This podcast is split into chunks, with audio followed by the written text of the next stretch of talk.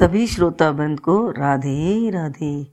शिव जी के मुख्य बारह नाम हैं, जिनको प्रतिदिन बोलने से शिव जी की कृपा मिलती है। उनको हम क्रमबद्ध रूप में जानेंगे। सर्वप्रथम सोमनाथ जी का नाम आता है। आज हम जानेंगे कि सोमनाथ ज्योतिर्लिंग का प्रादुर्भाव कैसे हुआ। सूत जी ने समुद्र तट पर स्थित गोकर्ण क्षेत्र के शिवलिंगों का वर्णन किया। सबसे पहले सोमनाथ ज्योतिर्लिंग का नाम आता है। उन्हीं के महात्म को हम सब आज सुनेंगे। दक्ष प्रजापति ने अपनी सत्ताईस कन्याओं का विवाह चंद्रमा के साथ किया। चंद्रमा को पति रूप में पाकर सभी दक्ष कन्याएँ विशेष शोभा पाने लगी। उनमें से जो रोहिणी नाम की पत्नी चंद्रमा को अत्यंत प्रिय थी, सारी स्त्रियों को बड़ा दुख हुआ। वे अपने पिता दक्ष की शरण में गईं और उन्होंने अपना दुख दक्ष प्रजापति को सुनाया। दक्ष को, दक्ष भी यह सुनकर बड़े दुखी हुए और चंद्रमा के पास आकर शांतिपूर्वक बोले कला निधि तुम निर्मल कुल में उत्पन्न हुए हो। तुम्हारे आश्रम में रहने वाली स्त्रियों में तुम किसी को अधिक और किसी को कम प्यार करते हो। अब तक जो किया वह किया। अब और फिर कभी ऐसा विषमतापूर्ण बर्ताव मत करना।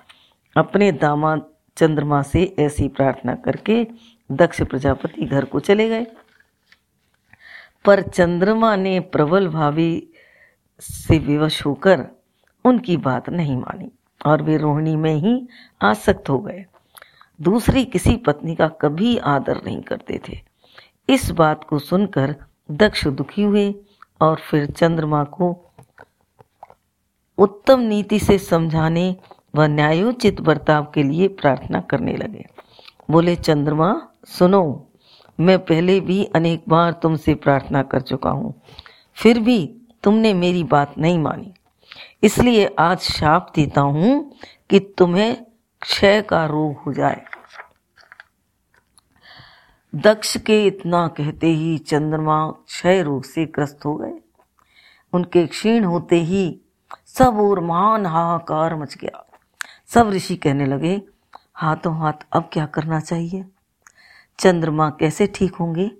चंद्रमा ने इंद्र आदि सभी देवताओं व ऋषियों को अपनी अवस्था की सूचना दी। सारे देवता व ऋषिगण ब्रह्मा जी की शरण में गए। ब्रह्मा जी ने कहा, देवताओं जो हुआ सो हुआ, यह निश्चय तो पलट नहीं सकता। अतः मैं उसके निवारण के लिए एक उपाय बताता हूँ। सुनो, चंद्रमा देवताओं के साथ प्रभास नामक क्षेत्र में गए, जाएँ और वहाँ पर महामृत्युंजय मंत्र का विधि पूर्वक अनुष्ठान करते हुए शिव की आराधना करें।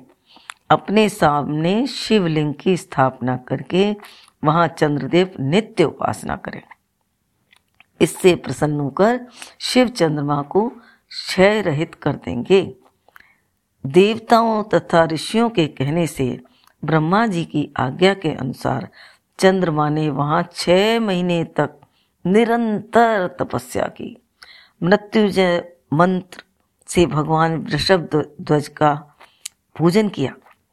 दस करोड़ मंत्र का जप, मृत्युंजय का ध्यान करते हुए चंद्रमा स्थिर चित्र होकर लगातार खड़े रहे।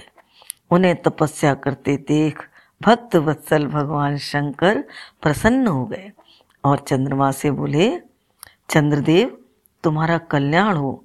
तुम्हारे जो मन में जो अभीष्ट हो, वर मांगो। चंद्रमा बोले, यदि आप प्रसन्न हैं तो मेरे शरीर के इस क्षय रोग का निवारण कीजिए। मुझसे जो अपराध बन गया हो, उसे क्षमा कीजिए। शिव शिव जी ने कहा, चंद्रमा, एक पक्ष में तुम्हारी कला क्षीण होगी, दूसरे पक्ष में निरंतर बढ़ती रहेगी। तदनंतर चंद्रमा ने शिव जी की स्तुति की। शिव भगवान साकार हो गए। तब भगवान शंकर उन्हीं के नाम पर सोमेश्वर कहलाए और सोमनाथ नाम से तीनों लोकों में विख्यात हुए। सोमनाथ का पूजन करने से उपासक क्षय तथा कोड़ रोग का नाश हो जाता है। वहीं पर संपूर्ण देवताओं ने सोमकुंड की स्थापना की है, जिसमें शिव और ब्रह्मा का निवास माना जाता है। चंद्रकुंड इस भूतल पर पाप नाशक तीर्थ में, तीर्थ के रूप में प्रसिद्ध है। जो मनुष्य उसमें स्नान करता है वह सब पापों से मुक्त हो जाता है। उस कुंड में छह माह तक स्नान करने से क्षय रोग असाध्य रोग नष्ट हो जाते हैं। जो मनुष्य इस सोमनाथ के प्रादुर्भाव की कथा सुनता है या सुनाता है, वह संपूर्ण अविष्ट को प्राप्त करता है और सब पापों से मुक्त हो जाता है। बोलो, सोमनाथ, भगवान की जय।